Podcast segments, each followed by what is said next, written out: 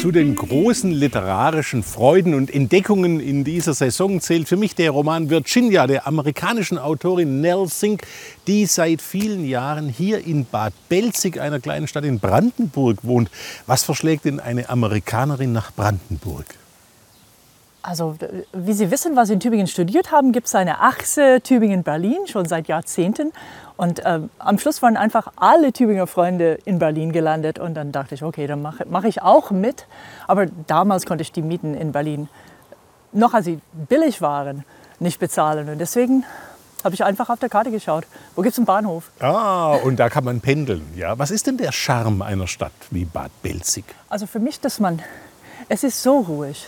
Also ich bin, wenn ich äh, losjogge am Morgen, innerhalb von drei Minuten bin, äh, höre ich keine Autos mehr. Das, ist, äh, das hat man äh, eben Schwabenländle, wo ich früher war, nicht. Nicht nur, dass man die hört, die werden da sogar hergestellt. Ja. ähm, mit Ihrem Roman Virginia gehen Sie natürlich in die amerikanischen Südstaaten. Da haben Sie selbst gelebt, da sind Sie aufgewachsen. Sie sind geboren in Kalifornien, aber aufgewachsen, glaube ich, in Virginia. Was ist das Virginia, das Sie kennengelernt haben? Also das war ein Stück weit noch damals in den achtzigern und siebzigern alter Süden. Also das ist eine, ein, so eine Art ein Lebensstil, das sich immer mehr zurückzieht und immer noch, noch in so Exklaven weiter existiert in Mississippi und Südafrika. Aber damals äh, war es in, in Virginia noch sehr präsent, diese feudale Lebensweise mit Großgrundbesitzer und Ähm, und dann eine Unterschicht, die einfach äh, dem äh, Grundstück zugeordnet wurde und einfach nur da war, wie wild. Ja, die Ausgangssituation des Romans ist ja schon äh, ziemlich kühn. Eine junge lesbische Frau verliebt sich in ihren schwulen Lyri äh, Lyriker und College-Dozenten, ja. Und der erwidert diese Liebe und die beiden bekommen in äh, kurzer Zeit Kinder. Wie kommt man auf so eine Story? Also ich bin ja Künstlerin, man kommt auf diese Story mit Absicht, ja. um, um sich gewisse Freiheiten zu erlauben, um Gestaltungsmöglichkeiten zu haben, auch um, um einen Aufhänger zu haben, damit da Aufmerksamkeit da ist.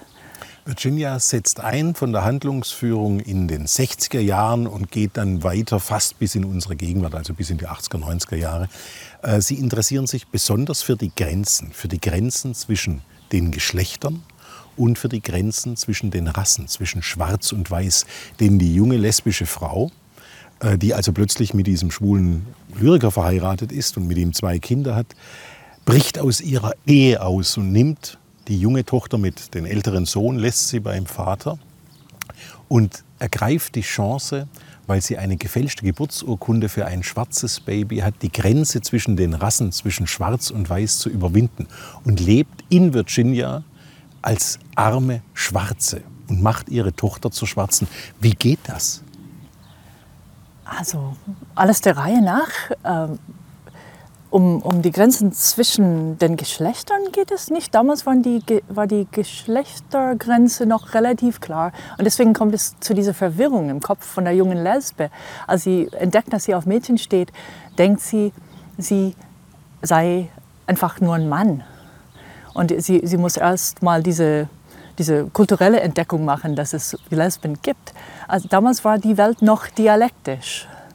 Also was nicht schwarz war, war weiß. Was nicht männlich war, war weiblich. Und so hat man die Sachen definiert. Jetzt verschwimmen deshalb die Grenzen. Und, und deshalb denken Sie aus unserer Gegenwart über die Zeit nach, als die Grenze der zwischen den Geschlechtern noch stand quasi.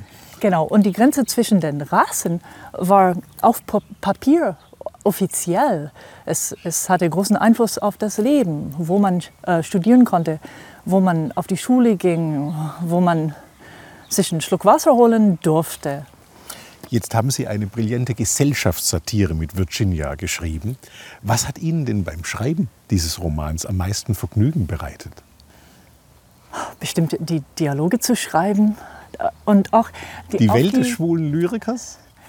Das auf jeden Fall. Und auch meine Lektorin hatte immer wieder Fragen. Sie sagte, na, warum macht die, die Peggy jetzt in diesem Moment das? Das darf doch nicht wahr sein.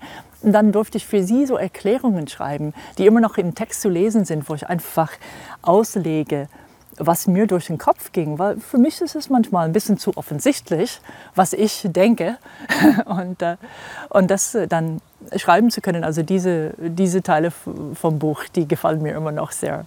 Jonathan Franzen hat Sie ermutigt, Romane zu schreiben, wenn ich das richtig gelesen ja. habe. Wie kam das? Gut, wir, wir sind ähm, beide im Vogelschutz unterwegs. Und äh, dann hatte ich ihm einfach einen Brief geschrieben über einen Artikel, was er in New Yorker veröffentlicht hatte, zweitausendzehn oder so. Und daraufhin schrieb ich ihm und er schrieb zurück. Und so entstand eine Art literarische Freundschaft per E-Mail. Und sehr schnell ist er dazu übergegangen, mir zu sagen, Sie schreiben so gut, Sie könnten davon leben, Sie müssen nicht mehr übersetzen. Ja, und dann dachte ich, hm, interessante Idee, weil das Übersetzen habe ich nicht genossen, auf keinen Fall. Nein? Nee. Und äh, deswegen, äh, also literarische Texte habe ich nicht übersetzt, weil das, das ist nicht so gut bezahlt. Aber ähm, dann, gut, dann habe ich für ihn halt den Mauerläufer entworfen und auch mehr oder weniger für ihn diesen Roman Virginia auch geschrieben, um, weil er, er war zu dem Zeitpunkt als, ein Stück weit als mein Agenten unterwegs.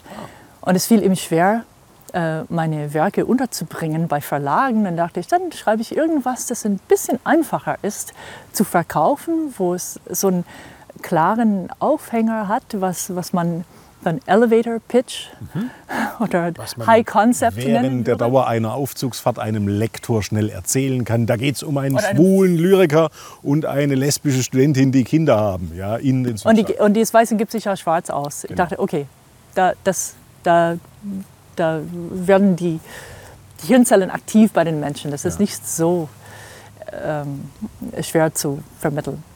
Und, und also ich verdanke ihm meine Karriere. Ich bin ihm auf ewig dankbar. Wann sind Sie mit sich als Schriftstellerin am zufriedensten? Mm. Was ist das Glück? Wenn ich für einen Preis nominiert werde. Echt? Also ich meine, Schreiben, Schreiben habe ich jahrzehntelang nur für mich alleine. Sie und war mit Ihrem letzten Buch für den National Book Award.